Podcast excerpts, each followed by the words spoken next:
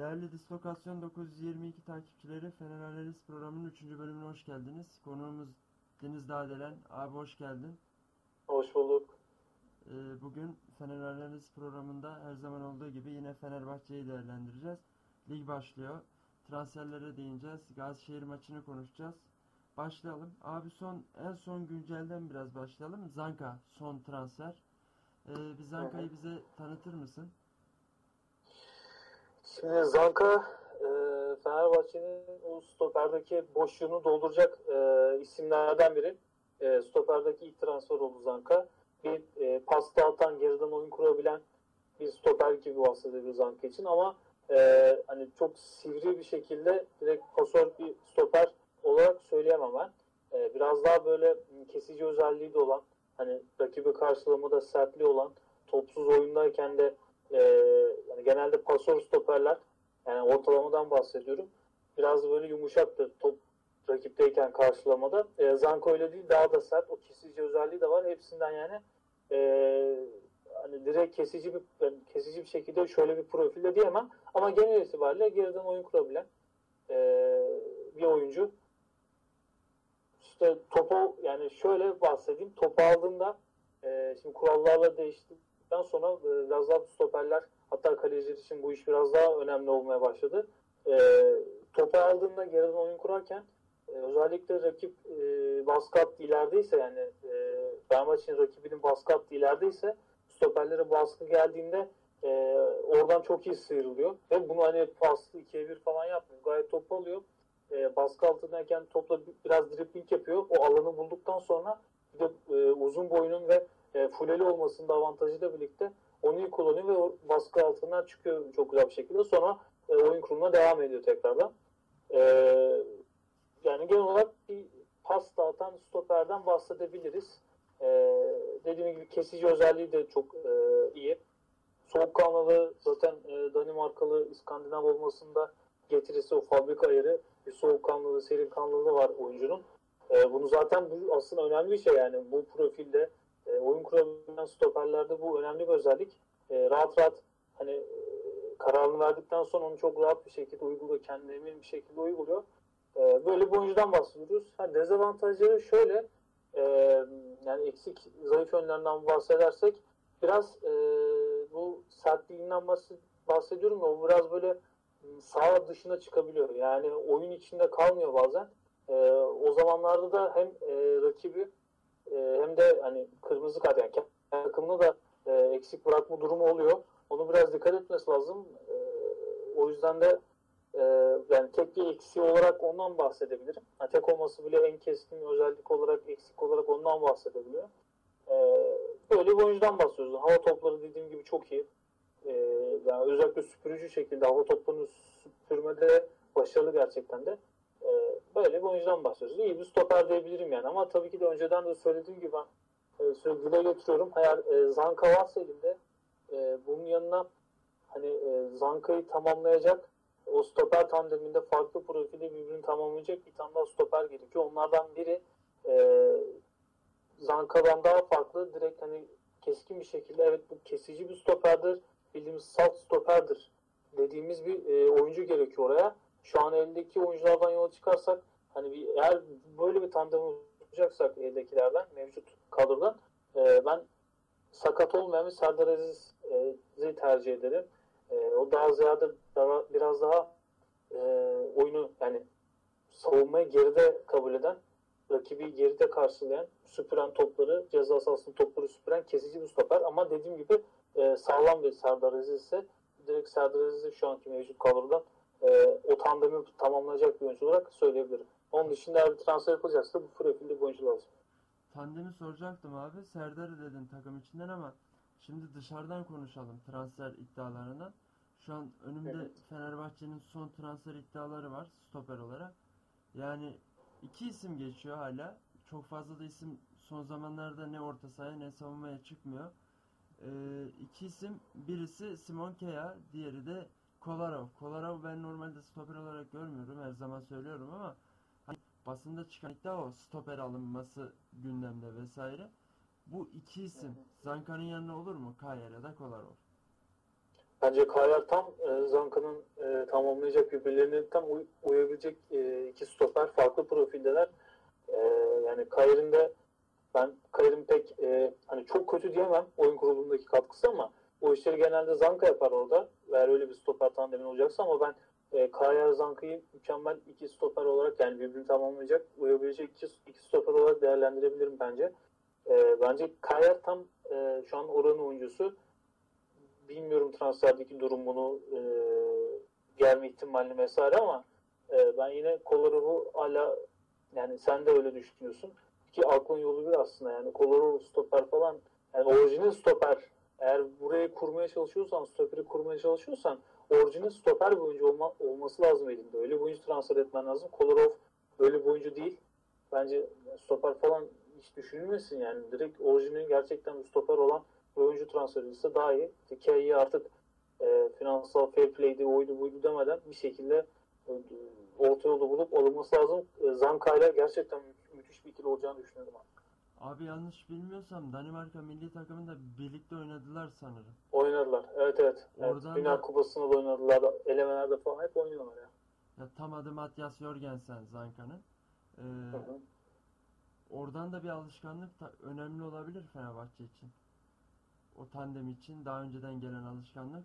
Çünkü stoperlerin hani bir arada oynamaları hep konuşuluyor. Ne kadar çok bir arada Tabii. oynarlarsa, birbirlerini tanırlarsa.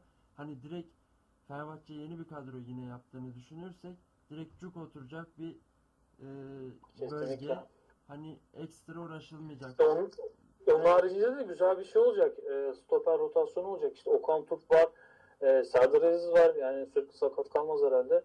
İşte Sadık Çiftpınar'ı var. Güzel bir stoper rotasyonu olacak yani. ki haz- yani sürekli oynamasa dahi Jailson e, çok zor durumda kalındığı zaman mesela ne bileyim Zanka'nın yanına koyulabilir. Çok zor durumda hani Yani evet mesela Okan Turp olmaz, Sadık olmaz, Serdar Aziz Aynen. sakat olur. Kullanırsın. yani o da bir alternatif ekstra orada. Onu belirtelim. Ee, abi orta sahaya geçelim istiyorsan savunma ile ilgili yani stoper ikilisiyle ilgili eklemek istediğim bir şey yoksa Yok yani dediğim gibi Zanka biraz tamamlayacak kesici bir stoper lazım. Tamamdır. Şimdi orta sahaya bakalım. Orta sahada şöyle bir şimdi sorun var. Bir ön libero aranıyor. Yani ön liberonun nasıl bir profilde oyuncu olacağı hala tartışılıyor. Öncelikle nasıl bir profil gerekiyor Fenerbahçe'ye? Buradan bir profil çizelim sonra ismi geçen oyuncuları konuşuruz. Şimdi bence Fenerbahçe e, orta saha olarak e, Fenerbahçe'nin işe yarayabileceği, Fenerbahçe'nin ihtiyacı olan bir orta saha profili bence bir 6 numara. E, orada bir derin oyun kurucu dediğimiz işte birinci bölgeyle ikinci bölge arasındaki yani blok arasındaki oyun kurulumunu yapabilecek, stoperden gidip top alabilecek. Gerektiğinde e, riskli paslar deneyebilecek. Bu pas metrajı uzun da olabilir. Bir e, orta saha lazım.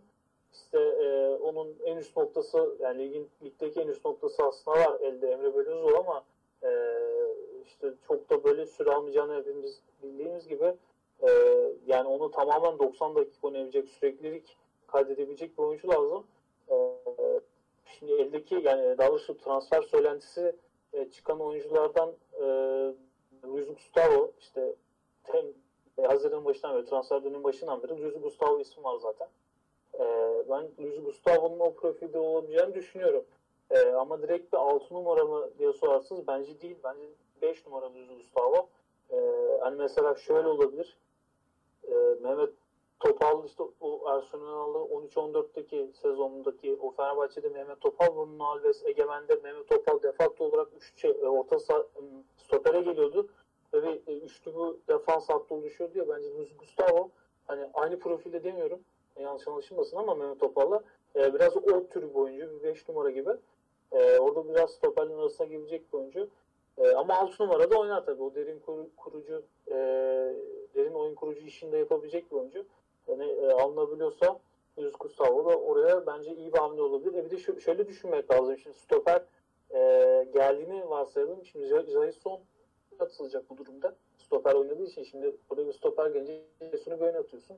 E, orada Ozan Tufan, Jason ya zaten şimdi Fenerbahçe'nin merkez orta saha rotasyonu sağlamaya başlayınca onu hep söylediğim nicelik nitelik kısmından bahsetmiyorum ama e, sonuç itibariyle orijini or- merkezi olan çok oyuncu var. Şimdi orada Jason Ozan ikilisi gibi duruyor. Ee, ben Jason Ozan'ın da ya dediğim gibi bu sürekli bahsettiğim durumdan dolayı e, pek doğru bulmuyorum. Hani ne, ne, ne bu bahsettim? Şu yani hani iki tane aynı profilde, aynı özellikte, aynı işleri yapabilen iki oyuncu. E, onlardan birini işte derin oyun kurucuya çevirsin. Yani 11 ekleler var mı? Hani illa öyle yapılacaksa Ozan Tufan biraz alt numara gibi oynatılabilir. İlla o da. Çünkü bence Jason'la Ozan Tufan çok aynı profildeler. İkisi de iki ceza sah- e, sahası arasında mekik dokunan oyunculardan.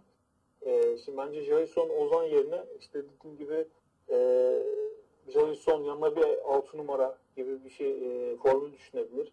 Ya da Ozan yanına bir 6 numara ya da işte dediğim gibi Ozan e, 6 numara oynayıp Jason'u 8 oynatabilir vesaire. Bunları tamamen e, 2 Eylül'den 1 Eylül'den sonra transfer dönemi kapandıktan sonra e, göreceğiz, konuşacağız. Ama eldekilerden yola çıkarsak e, işte Emre Belözoğlu kaç dakika kaldırırsa ona göre bir orta saha e, planlaması da maçta yani o maçta Emre Belözoğlu oynayacağı maçta e, ilk 11'de ona göre bir planlama yapılabilir. E, diğer türlü dediğim gibi yani 90 dakika ve sürekli kaydedecek sezon boyu bir e, oyun kurucu lazım oraya.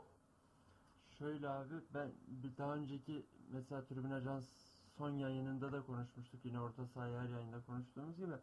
Ben söylemiştim hani bir belişi bulunması lazım diye. O tarz Evet. bir oyuncu lazım. Ben son 3-4 gündür böyle hani basın takip ediyorum. Herhangi bir haber yok. Yani genel isimlerin dışında ekstra bir isim yok. Sadece dış basında şöyle bir iddia gördüm.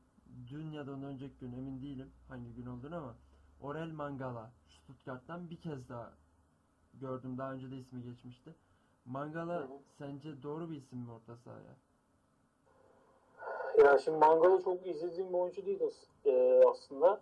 E, eğer bir derin oyun kurucuysa ki hani bildiğim kadarıyla da çok böyle bir e, o teknik işleri çok iyi olan bir oyuncu değil. Hani ortalamanın üstünde olabilir ama çok bu işleri yapabilen, oyun kurabilen bir oyuncu değil. Eğer öyle bir oyuncuysa bence doğru bir oyuncu. Yani çünkü şu an e, gerçekten hani eldeki oyunculardan e, biraz garip gelebilir ama Emre Belözoğlu oynamayacaksa eğer şayet hani 90 dakika çıkartamayacaksa atıyorum ya da 30 dakika oynayabilecekse geri kalan 60 dakikada e, bence orada Tolga kullanılmalı. E, çünkü bir tane orta sahada oraya 4-3-3'te yani Arsenal'ın oynatma ya 4-2-3-1'de diyeyim ona. E, o da biraz 4-2-3-1 ama tam böyle o üçlünün orta saha, ortasındaki Kruse de tam orta, orta saha değil. Neyse oraya girmişiz da bence o e, ikili merkez orta sahadan biri kesinlikle bir 6 numara profilde. Hatta o görevde olması lazım. Dediğim gibi garip gelebilir ama bence Tolgay oradaki e, hani 6 numarayı kullanacak Emre'den sonra e, tek alternatif. Çünkü Ozan'a yani Ozan'a o görevi verirse ama ne kadar yapabileceği şüpheli. Tolgay'ın en azından pozisyon ezberi var. E, orada bir kas ezberi var oyuncunun. E, ondaki tek sorun mental sorun işte dediğim gibi. E, ama bence Tolgay ve yanına Ozan hani oluyorsa ya da Jason biraz böyle birbirini tamamlayacak, arkayı da toparlayabilecek bir orta lazım. Şimdi bunları söylüyorum ama şimdi Sivas Spor ve Cagliari maçlarını izledim 90 dakikalarını. Ee, orada da bir açıkçası oyun olarak bir organizasyon, bir plan göremedim ben. Yani şöyle bir plan göremedim. Ee, bir orta saha bir orta saha e, oluşturuyor Arsenal ama orta sahanın e, ne kadar kullanılabildiği şüpheli. Yani şundan bahsediyorum. Eğer Fenerbahçe'ye karşı e, çok iyi pas yapabilen işte bu direkt aklıma gelen oturmuş bir takım yani pas oyunu ezber, ezberlenmiş bir takım Başakşehir e, geliyor aklıma. İşte Başakşehir mesela Fenerbahçe'yi orta sahasını çok rahat çökertebilecek bir durumda şu an. Ya da bu pas oyunu yapabilen, orta sahada bu pas oyununu oynayabilen takımlar e, bu işi yani Fenerbahçe'nin orta sahasını dediğim gibi çok rahat geçebilecek, orayı çok rahat çözebilecek takımlar. E, yani şimdi çok çabuk bir e, geçiş oyunu üzerinden oynamaya çalışıyor Fenerbahçe. Ben bunu ilk Fener Analiz'in programında da söylemeye çalıştım. Ee, bizim Ersunal'la gördüğümüz şey bu orta sahalardaki orta sahayı pas geçip orada o geçiş oyunu sürekli hale kılmak e, istediği şey. Şimdi tamam onu yapmaya çalışıyorsun ama bu sefer e, öndeki oyunculardan e, çok fazla şöyle verim alabiliyorsun, alamıyorsun. Öndeki oyuncular Ersunal'ın istediği profilde değil bence. Yani bu işte Kuruse'ydi, belki Vedat Muriç evet pi- pivot santrafor hep oynatıyor. Ee, ama mesela Geri Rodriguez o profilde yani istediği profilde e, bir oyuncu değil. Çünkü Arsenal ben 2-3 yıl önce bir röportajını okudum hatta 2 yıl önce galiba. Ee, bir soru üzerine şunu söylüyor. Hani e, şu anki Fenerbahçe, yani o dönemki Fenerbahçe'nin hücum hattı mı yoksa 13-14'teki e, hücum hattı mı? Yani profildeki o hücum hattını mı istersiniz diye e, direkt cevabı o sezon şampiyon olan sezonki hücum hattından bahsediyor isteğini. E, yani biraz o profilde oyuncu istiyor. E şimdi önündeki oyuncular o, öyle bu profilde değiller. E, şimdi orta sahada pas geçiyorsun. Bu sefer önde top tutamayınca hop geçiş oyununda hücumdan savunmaya o geçiş oyununda çok geç kalıyor takım. E, çünkü zaten orada bir dediğim gibi 6 numara kullanmadığın için orada e, toplayabilecek yani 200 topları toplayabilecek havuza düşen topları alıp tekrar devamlılık sağlayabilecek bir durum da olmuyor. Bu sefer e, oraya çok yani o 6 numaraya güç e, yük çok biniyor. Onda ne kadar yani bir oyuncu tek başına orta sahadaki o yükü kaldıramaz. E, onun, onun için dediğim gibi yani biraz hem hala bir orta saha organizasyonu bulunamamış durumda hala bir istediği plan üzerine bence e, Fenerbahçe versiyonu Ersunal özellikle hala istediği planı oturtmuş durumda değil. E, ben birazdan da konuşuruz Gazişehir maçında. Hatta o sonraki 2-3 hafta falan zorda bir fikstür var baya. E, biraz sıkıntı yaşayabileceğini düşünüyorum Fenerbahçe'nin. E, hala çünkü bir oyun bulunamadı. Ee, Gazişehir maçında büyük ihtimal bir kez daha konuşacağız orta sahaya ama e, şunu söyleyeyim. Umarım kısa zamanda orta saha sorunu çözülür. Ya aslında ben hala içeriden de halledilebileceğini düşünüyorum da e, orta sahayı daha fazla uzatmaya gerek yok. Çünkü Gazişehir maçında bir daha değineceğim. Ben hemen Santrafor'la ilgili birkaç iddia var. Onlardan bahsedeyim. Sonra sana sözü vereceğim. Ee, son isim Santrafor'da şimdi ikinci bir forvetten alınacağı yönünde iddialar var. Ki gerektiği yönünde de oraya çok önemli kamuoyu algısı da var. Şöyle söyleyeyim şu an ismi geçenler Staric ama son gelen bilgiler Trabzonspor'la 3 yılını anlaştırdı. Trabzonspor'a gitti. Evet. Aynen. Ee, onu söyleyelim. Diğer isim de Federico Santander. Bologna forması giyiyor. Ee, İtalyan Evet. liginde. Bilmiyorum Federico Santander e, yedek olabilir mi Vedat Muriç'e ya da Vedat Muriç'i kesebilir mi? 1.87 boyunda aslında tarz olarak da Vedat Muriç'ten çok farklı değil.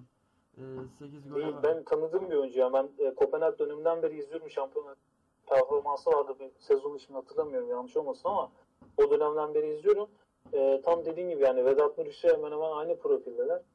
E, ikisi de pivot özelliklerini yapan hani Vedat Muriç ben e, önceki yayınlarda da bahsettim. E, biraz daha hani bu teknik işleri yani pivot hareketlerini çok yapıp ekstra olarak üstüne e, teknik işleri yerden teknik işleri çok yapan hani o e, dönüp işte biraz daha bu ceza sahasında yaratıcı işleri yapmaya çalışan ve biraz da yapan bir oyuncu. Hani pivottan çok fazla bu yerden o işleri çok beklemez ama Vedat yapıyor. Santander öyle değil. Tam pivot yani. Pivot santrofor deyince aklına insanın ne geliyorsa e, futbol izleyenlere tam olarak öyle bir profilli. Şimdi şöyle bakmak lazım. E, Fenerbahçe bir santrofor arıyor. Peki bu santrofor ilk 11 oyuncusu mu olacak? Yani çünkü eğer e, bir santroforda alınacak oyuncu ilk 11'de oynayacaksa o profil yani o e, neden o kalibrede bir oyuncu olacaksa çünkü sistem tamamen değişecek. Çünkü elde bir Kurusa var.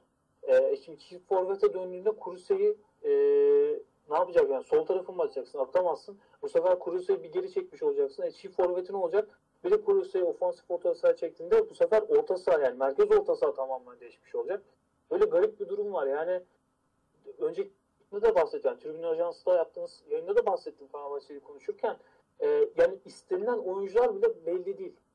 Yani nasıl bir profilde, nasıl bir planlamayla istenildiğini ben anlamıyorum. E, sürekli farklı profilde, sürekli farklı bir oyun yapısına dönecek şekilde oyuncular isteniyor.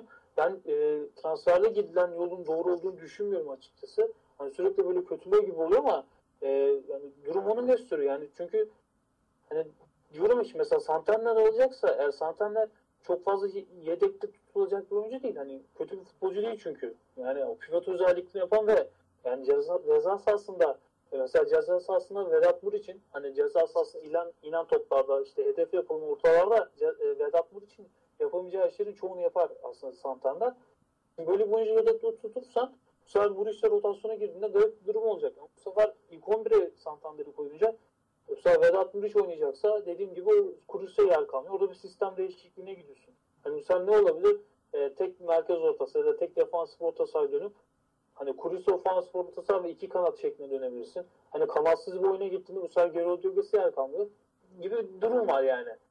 An, anlatabileceğim gibi. Yani şimdi mesela Kuris'i orada e, kullanmak ben önceki yayınlarda söylediğim gibi eğer bence santrafor, santrafor alınacaksa Allah yer de var e, rotasyonda. E, Allah yarı sıkça kullanmak daha mantıklı. Çünkü Allah yarı ben ilk defa hani hazırlık süreci boyunca izledim. izleme şansı buldum. Bir santrafor değil gördüğüm kadarıyla bir forvet oyuncusu. Ve 9.5 diyebileceğiniz bir e, oyuncu profili, oyuncu tarzında. E, hani onu biraz daha süre vermek e, devamında bilmiyorum, daha mantıklı gibi duruyor. Hani ya da bir santrafor alınacaksa e, yedekleyebilecek bir santrafor alınmalı. E, gibi bir durum var yani açıkçası. Biraz dediğim gibi transfer e, planı Fenerbahçe'nin biraz garip geliyor bana açıkçası. Hem orta saha istenilen orta sahadaki ismi geçen e, oyuncuların profilleri hem santraforda e, bir arayış ve o arayış sonucunda nasıl bir e, sistem, nasıl bir diziliş e, oluşacağına dair bilmiyorum ben e, kötü bir transfer politikası görüyorum. Hani transfer dönemi kötü geçti demiyorum oyuncular özelinde ama politika planlama yanlış gibi geliyor bana. Şimdi abi dediklerine tamamen katılıyorum. Şunu ekleyeyim sana. Şimdi Vedat Muriç dedik. Santander dedik. Ee, Santander'le ilgili bir bilgi vereyim. Crivelli biliyorsun Başakşehir aldı. Ee, Başakşehir Crivelli'den önce Santander'le de bir ilgilendi. Ee, ama olmadı o iş. Crivelli, Santander, Vedat Muriç. Üçü de yani bence Aynen. benim kendi fikrim aynı tip oyuncular ki Okan Hoca geçen sezon Vedat'ın yükselmesinde sadece Vedat'ın bireysel değil o takım yapısı işte Umar Aminu işte sağ tarafta Boldrin, Fernando Boldrin'le çok Aynen, iyi ikili yakalamışlardı. Aynen Boldrin sağ kanatta. Hani önemli ikili yakalamıştı. Yine şimdi Vedat Muriç bence Fenerbahçe'de net 11 oyuncusu olması lazım. Neden? Şimdi Vedat Muriç belki kendisi gol atamayacak her maç. Ama arkadaki Kuruze de bence önemli bir golcü. Yani önemli bir golcü derken önemli ikinci golcü diyelim.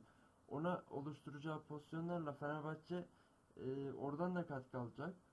Şimdi Santander olursa hangisini 11 oynatacak dediğin gibi. Çift forvete dönse iki aynı tip bilmiyorum. Sanki bence olmaz gibi çift forvet. Ben biraz daha Fenerbahçe'nin böyle hareketli. Şu an aklıma kim geldi? Mesela işte Okaka, Niyaz sadece bunları oyun oyun tarzını söylemek için söylüyorum bu isimleri. Hani öne atılacak topta etkili olabilecek. Ee, biraz daha pırpır oyuncu düşünüyorum yedek olarak bilmiyorum katılır mısın? Aynen öyle. Ben de tamam dediklerine katılıyorum. Aynen. Çünkü yani eğer çift forvet ya bence şöyle bak bakalım.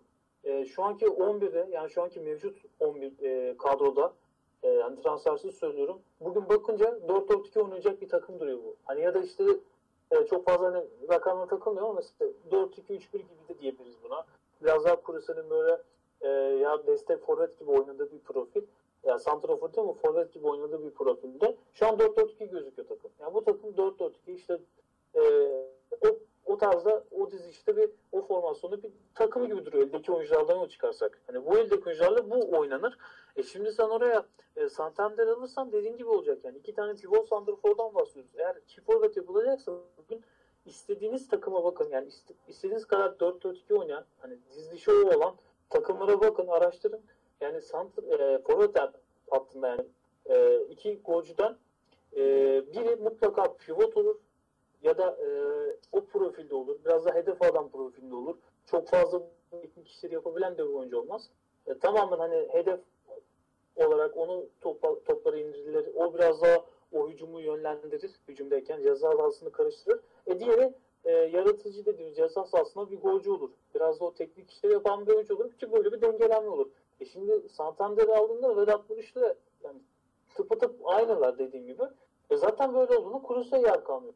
Tamamen önceki programlarda bahsettiğim Kurus'a yer bulmakta sorun başlıyor. Bu sefer gerçekten yer bulamazsınız. Yani öyle bir santrafor e, hattına dönünce. Çünkü ne sağda oynar, ne solda oynar, ne merkez orta saha oynar. E, böyle bir kaos var bu takımda yani. Hani takım planlamasında bir kaos var diyebilirim. Bilmiyorum şu an bu takım biraz daha e, forvetten, santrafordan eğer alınacaksa o dediğimiz e, pivot özellikli değil de e, ceza sahası golcüsü dediğimiz biraz daha o teknik işleri, ince işleri yapılan bir oyuncu lazım. Peki abi şimdi hafta sonu lig başlayacak. Gazişehir maçına geçeceğiz birazdan. Ee, önemli bir maç. Muhtemel 11'leri vesaire vereceğiz ama son bir transfer konuşalım istersen. Fenerbahçe sol bek arıyor diye gözüküyor basında. Son isim Rıza Durmusi. Lazio'nun sol beki. Hasan Ali'nin de bir sakatlığı var. Ee, Nabil Dirar oraya çekildi vesaire. Ee, Durmusi sence ilaç olur mu sol beke? Şimdi Durmus'u ben e, Betis dönemindeyken izledim. Oradaki performansı yüksekti bayağı. İzlediğim kadarıyla da aklımda kalan yani son fiziksel performansını bilmiyorum Lazio'da oynadı, oynadığı dönemde ama e, yani aldığım nokta oyuncu Ee, yani hücumcu bir e, sol bekten, hüc- kanat bekten bahsedebiliriz, bahsedebiliriz e, Durmus için. E, bu hücumda çok güzel atak e, bitirebilen, o genişteyken özellikle hedefi ortalığı çok iyi yapabilen bir oyuncu. E, bunu yaparken de hani e, böyle bir karambole orta yapmıyor. Gerçekten hedefi orta yapıyor ve bu da aslında biraz Muriç'in e, işine gelebilecek tarzda bir kanat bek. E, tamamen yani hücumcu bir kanat bekten bahsediyoruz. E, diğer tarafta da kendi hani savunma yerleşiminde işte top yani rakibi karşılamada e, bu pozisyon alma işinde fena yapmıyor. ama Biraz böyle e, nasıl derler hani oyuncu yani sağ kanatta onu karşılayan Durmusi'nin karşıladığı, karşıladığı oyuncu e, biraz geç kalıyor hamlelerinde. Hani karşıdaki oyuncu biraz koşu atıyor. Onu yaptığı koşuya karşılık olarak biraz bir iki adım geç kalıyor. Onun için biraz böyle arkasına e, toplar e, sekebiliyor. Onu biraz dikkat etmesi lazım. Hani öyle bir eksik yönden bahsediyorum durumumuz için.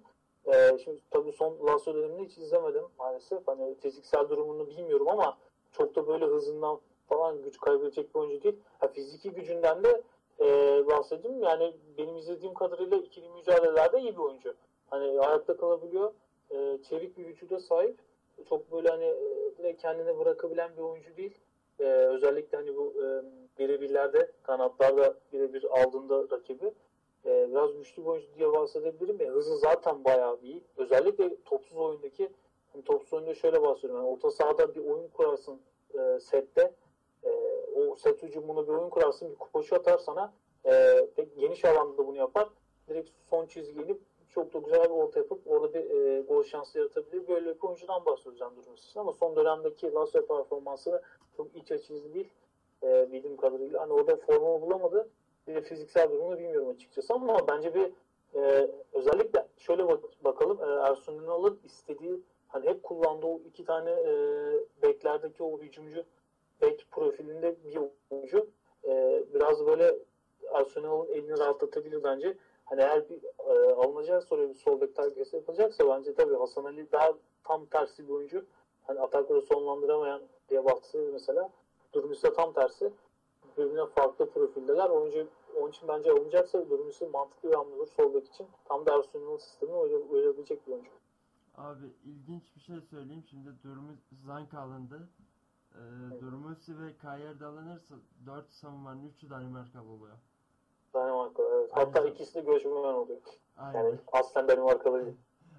Yani ama Danimarka milli takımının 3 Tabii tabii. Evet. ya şu an Durmusi bilmiyorum. O, e, milli takımda oynuyor mu ama Ben de yani Durmus'u dediğim gibi Olanso dönemini çok fazla takip edemem ama Betis döneminde bayağı izliyordum çünkü çok iyi performans veriyordu da dediğim gibi yani çok o şeyleri takip edemem ama çok hızlı bir oyuncu. Yani hızından bir şey kaybettiğini falan zannediyorum. Toplu topsuz. yani aynen abi. Ee, şimdi istersen biraz Gazişehir maçına geçelim. Transferler bu kadar. Bilmiyorum eğer senin ekstra bir o- konuşmak istediğin transfer varsa benim Yok konu, konuştuk ya hemen hemen hepsini. Yani an E, bence yani benim düşüncem e, dediğim gibi bu planlamada biraz hata olduğu yönünde. E, çünkü çok böyle e, farklı profil istendiği için e, biraz planlamada e, yanlışlık olduğu düşüncesindeyim. ben. Şu an ben de hem notlarıma bakıyorum hem de e, bunajans.com'a bakıyorum herhangi bir kaçırdığımız transfer haberi var mı diye. Yok şu an her şeyi konuştuk abi son zamanlarda ismi geçen. E, Gazişehir maçına geçelim. İstersen ben Fenerbahçe'nin sana muhtemel 11'ini bir söyleyeyim. E, kalede Altay'ı bekliyoruz. Sol bekte Hasan Ali'nin yokluğunda Dirar, sağda Isla. Ee, tabii Murat da oynayabilir ama şu an İsla'yı bekliyoruz. Ee, ikili stoperde Zanka'da şüpheliyiz ama biz Zanka, Jailson bekliyoruz açıkçası ikisini birden. Hem Zanka hem Jason. Zanka'nın yerine Sadık da olabilir. Ön libero'da Ozan, yanında Emre Belözoğlu. Forvet arkası Max Kruse.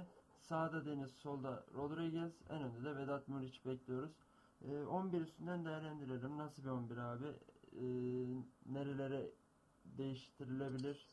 Ee, böyle mi çıkılmalı? Ya şimdi şöyle e, şimdi şöyle e, yavaş yani tek tek gidelim bölge bölge sonra kapatalım. Yani şimdi kaleciden ben de Altay'ı bekliyorum. Zaten performansı da iyi durumda şu an. E, yani çok bireysel kalecilik hatası yaptığı e, pozisyonlar yediği gollerde olmadı. Hani Sivas ve Cagliari maçında. E, gerçi bir Cagliari maçında bir e, bu oyun kurumunda birkaç Aynen, iki hatta iki pozisyonda bir e, net hatası oldu ama e, onun dışında hani gole neden olacak hatası olmadı. Ben de Altay'ı bekliyorum. E, işte kanat bek yani bekler daha doğrusu beklerde bir sıkıntı var özellikle sol tarafta. Dediğimiz gibi yani orada hani İslam mı, Dirar mı, e, Murat Sallam mı? Hani üçüncüne bakınca orijini sağ bek. E, hatta yani ben Murat Sallam'ın hiç sol bek e, oynama alışkanlığı olduğunu düşünmüyorum. Eğer ikisinden yani Murat Sallam'ın üstünü çizince İsla Dirar'dan bence geçen sene de e, kullanılmıştı. İsla'yı orada kullanmak daha mantıklı geliyor. Hani mantıklı değil ama eldekilerden bu. En azından Hasan Öl'ün yokluğunda. E, ama Dirar da oynarsa yani Dirar yani hiç ben Dirar'ın da hiç Murat Sallam kadar bir sol bek ezberi yok yani o pozisyonla ilgili. Çok tersine geliyor yani. E, hani nasıl derler biraz daha böyle sol bek oynadığında mesela İsla bunu yapıyordu. Sol bek oynadığında e, özellikle hücumda biraz daha böyle içe kat ediyordu. Hani orta saha merkezine doğru geliyordu. Hani orada oyun kuruluna bırakıyordu işi orta saha merkezine. E, görevi oyun kuran orta saha oyuncularına bırakıyordu ama Gerard'da o da yok yani hücumdayken. E, çok fazla çizgi kullanmaya çalışıyor. Hani sağ bekteki ezberini biraz oraya yansıtmaya çalışıyor. Bu sefer çizgiyi kullanmaya çalışınca ters ayaklı olduğu için tekrar sağına çekmek zorunda kalıyor. Bu sefer rakibin işine geliyor. Gibi bir durum var. Bence ikisi orada kullanmak daha mantıklı. E, stoperde ben Zanka'yı bekliyorum ya. Zanka oynar muhtemelen. Çok da performansı hani e, fiziksel durumu çok öyle aşağıda olduğunu zannetmiyorum. Yani, tabii bilmiyorum ama Yani ben Zanka'yı bekliyorum. Yanına sakat Serdar Aziz dışında e, Sadık Çiftpınar ve Jason dediğim gibi. E, şimdi Jason oynarsa Zanka Jason yani şimdi Jason stoperde hiç ilgisi olmadığı için adamın hani haklı olarak böyle bir pozisyon olmadığı için e, ben de bir şey söyleyemeyeceğim ama hazırlık maçlarından yola çıkarsak e, hani Jason e, Zanka bilmiyorum da yani Zanko'yu toplayabilir e, gibi düşünüyorum ama emin de değilim yani açıkçası. E, ama bence Jason orada kullanmak yerine hani sağlıkta birkaç kere denedi hem e, 45 dakika ya da 90 dakika hazırlık maçlarında. Hani hazır denemişken e, Zanka e, sadık yapmak bence daha haklı. Yani en azından o bahsettiğimiz pozisyonu orijini e, stoper olan bir oyuncu ya da işte orijini orta saha merkezi olan bir oyuncu orada kullanmak Zanka'ya daha iyi, daha mantıklı. Hem Zanka'yı biraz rahatlatır hem de Sadık oyun kuruluna hiç katkı vermediği için biraz daha böyle kesici rolde oynayabilir. E, Sadık e, Zanka daha doğru geliyor bana açıkçası. Hani bilmiyorum ama bu daha doğru geliyor. Öne geçince orta sahada e, Emre Ozan Emre Ozan muhtemelen benim de beklediğim. E, şimdi Emre'nin dediğimiz gibi yine akıllarda işte oraya Emre yazınca ilk 11'e e, maç başlangıç 11'ine akıllara gelen ilk soru var ne kadar oynayabilecek? E, onu ben de kestiremiyorum açıkçası. Bence Emre de çok fazla kestiremez. E, orada bir 45 dakikayı çıkartırsa aslında Fenerbahçe için hani kar kardır. E, hani ne kadar dakikanası o kadar e, olumlu Fenerbahçe için. E, yanına Ozan zaten şu an inanılmaz bir performansı var Vedat Muriç'le birlikte. Yani, yani ağzım açık yüzüm. Aslında beklediğim bir oyuncu yıllardır. Onun için çok da şaşırıyorum ama e, şu an bu yükselişin devam da edeceğini düşünüyorum hatta. E, Ozan e, Emre, işte kanatlarda e, Deniz Türüç, e, kimdi? Yer Rodriguez. E, bildiğimiz oyuncular zaten Deniz'de Geri de Deniz'de bence e, kanat e, de oynarsa Deniz Türüç kanatta oynarsa e, çizgi kanat oyuncusu olarak biraz daha bu- orada e, oyun kurabilecek e, bir profilde görevlendirme de oyna- olabilir, oynayabilir. E, o da nasıl hani e, ikinci böyle yani rakibin ikinci bir stoperli orta saha arasında böyle kendini unutturup orada top alıp e, zaten solak bir oyuncu e, orada top alıp biraz daha böyle asisti zorlayabilir veya açı bulduğunda şut diyebilir. Şutları da güçlü çünkü. Hani o dediğim gibi stoperle orta saha rakip arasına sızan orada oyun kurmaya çalışan bir profilde oynayabilir. E, diğer tarafta Geri Rodriguez e, fiziksel gücünü biraz biraz buluyor. Yani e, bir önceki Fenerbahçe programında konuştuğumuzda ben şey söylemiştim hani hızını Rodriguez, hızını biraz daha fiziksel e, gücünden alan bir oyuncu olduğu için e, o hızını biraz daha kullanmaya başlayacaktır ama yavaş yavaş şu anki durumunu tekliyor ama tabii ilk geldiği zamandan şu anki hali biraz e, fark var açıkçası. E, dediğim gibi o işte Geri Rodriguez e, Kuruse, Vedat Muriç üçlüsünü ne kadar kullanıyorsa bence bu maçta o kadar iyi olacak. E, Kuruse, Vedat Muriç'i e, zaten biraz oturuyor orası. Yani oyuncu arasındaki bağlantı kuruluyor. E, bence top seviyede gelecektir böyle kısa bir süre sonra. E, o kurulan o güçlü bağda Rodriguez destek e, hatta Ozan Tufan merkez orta sahadan iki oyun olarak destek verdiğinde e, işleyecektir orası ama işte Geri Rodriguez, Max Kruse, Vedat Muriç hattını kullanması lazım. E, dediğim gibi yani zaten Vedat Muriç'te e, Max Kruse'yi biliyoruz. E, Vedat Muriç'i daha ziyade bekten sonra düşünebiliriz Gazişehir maçı için. Ee, şimdi şunu ekleyeyim abi. Ee, Deniz var. Şimdi Moses'la ilgili ne düşünüyorsun? Moses Ee, ya şimdi Moses'ı biz anlayamadık aslında. Ee, şöyle Moses bir e, hücumcu yani e, skorer bir kanat oyuncusu değil. Hatta Moses bir kanat oyuncusu değil esasında. Yani e, kanat değil işte 4-2-3-1'de de 4-3-3'te oynatabileceğimiz sağ kanatta veya sol kanatta içe devrilen bir oyuncu değil. Geçen sene bir performans verdi orada. E, bu biraz oyuncunun e, nasıl derler hani Crystal Palace da biraz öyle oynuyordu. O dönemdeki o işte mevki ezberinden kaynaklanıyor. Bir de oyuncu yani gerçekten iyi bir futbolcu. Biraz da ondan hani o performansı o. Performans kırıntısıydı daha doğrusu ama çünkü Moses e, bir kanat bek esasında. Yani 3-4-3'te veya 3'te oynandığında o sağ kanat bekte e, oraya tamamlayacak bir oyuncu. İleri gidip yani ileri geri çok yapabilen bir oyuncu yani. Çok skor katkısı Moses'tan beklemek garip geliyor bana zaten.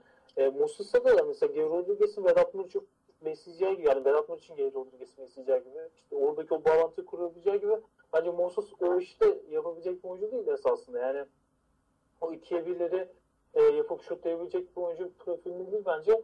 O yüzden Deniz orada kullanmak daha mantıklı. E, Moses'la ilgili şunu söyleyeyim abi. Mavileri Chelsea yani önemli takip eden biriyim. E, Moses'u orada izledim. Moses'ın Chelsea'de de başarılı olduğu tek sezon var. Antonio Conte'nin 3-4-3'ü. Ee, 2016-2017 aynen öyle. E, Wigan ve Crystal, Pal Crystal Palace şeyini bilmiyorum Moses'ın performansını. Ama Chelsea'de 3-4-3 dışında ya elbette çok şans bulamadı ama önünde oyuncular vardı her zaman işte Pedro'lar, William'lar vesaire. Ama bulduğu zaman 3-4-3 sistemi dışında hiçbir şekilde katkı vermedi. Ki 3-4-3'te de yani tam bir üçlünün yani dörtlünün sağ gibi oynamıyordu. Biraz daha sanki savunmayı böyle dörtleyen, biraz daha tabii, içe tabii. gelen. Çünkü orada dediğin gibi hemen araya gireyim seni destekleyeyim. Şey yapıyordu mesela Chelsea o dönem. 3-4-3 oynuyordu ama Marcos Alonso'yu daha çok hücumcu kanat bek olarak kullanıyordu solda. Moses biraz daha hücumdayken böyle asimetrik gibi kalıyorlardı. Ama orası bir e, üçleniyor, dörtleniyordu daha doğrusu. Bir merkez orta sahada oraya giriyordu. Dediğin gibi yani Marcos Alonso daha hücumcu kullanıyorlardı. Aynen. Sanki Moses sağ bek oynansa daha iyi, oynasa Fenerbahçe'de denense daha iyi olacak diye düşünüyorum. Kesinlikle öyle yani. Aynen öyle. Bakalım. Ee, bakalım konuşmadığımız şu ana kadar bir şey kalmadı abi. Ee, senin eklemek istediğin nokta var mı? Ya şöyle işte e, hep neyden bahsediyoruz? Fenerbahçe'nin transfer planlaması. Yani alınan oyunculardan bahsetmiyorum. E, ama planlamada bir hata olduğundan bahsediyorum. E, bence öyle bir durum var Fenerbahçe'de. E, onun haricinde de şimdi zaten görürüz yani muhtemelen diğer programda veya bir ondan, ondan sonraki programda e, konuşacağımız ya transfer dönemi bittikten sonra olursa ya e, tamamen olanlardan mevcuttan konuşacağız. Çünkü başka bir ihtimal kalmayacak. E, şu anki dö- e, durumda biraz daha planlamada yanlışlık olduğunu düşünüyorum ben. E, hani biraz daha oraya bir eksik gibi görülüyor. Hemen şunu alalım gibi bir durum var. Bence bu yanlış. E, hiç bakılmıyor kadronun derinliğine. E, takım yapılanmasına. E, onun haricinde diyebileceğim işte Gazişehir maçına da Fenerbahçe'nin hani, e, önceki programda da söyledim e, sezona nasıl başlayacağını merak ediyorum açıkçası. Çünkü zorda bir 2-3 haftalık süreç var. Yani Gazişehir maçından sonra bir Başakşehir deplasmanı, sonra Trabzonspor içeride diyebiliyorum. böyle bir döneme girecekler. Ee, dediğim gibi takım e, sezonu nasıl başlayacak onu çok merak ediyorum. Fiziken çok bir düşüklük olacağını düşünmüyorum ama o oyunu istediği oyunu oturtabilemedi. Yani oturtamadığı sürece ben çok büyük özellikle şu e, 3-4 haftalık süreçte bir aylık süreçte çok büyük sıkıntı yaşayacağını düşünüyorum Fenerbahçe'nin. E zaten öyle olduğunda da geçen sene öyle oldu. Senaryoyu gördük yani. Yine aynı senaryo yaşanabilir. Tamamen tahmin üzerinden konuşuyorum ama e, oradaki oyunu bulması lazım Fenerbahçe. Ee, Fenerbahçe için umarız güzel bir sezon olur. Ee, Gazişehir maçı da umarım zevkli hakemin konuşulmadığı sadece futbolun konuşulduğu bir maç olur. iki takım adına da. Ee, kapatalım. Fener Analiz'in 3. bölümünü burada noktalayalım. Ee, bir sonraki programımızda yine ben olur muyum bilmiyorum ama Denizhan abi yine karşınızda olacak. Hepinize iyi günler dileriz. Eyvallah. Abi eline, eee, ağzına sağlık. Teşekkür ederim. Senin ağzına sağlık. Güzel bir yayın oldu. Tekrar iyi günler dileriz.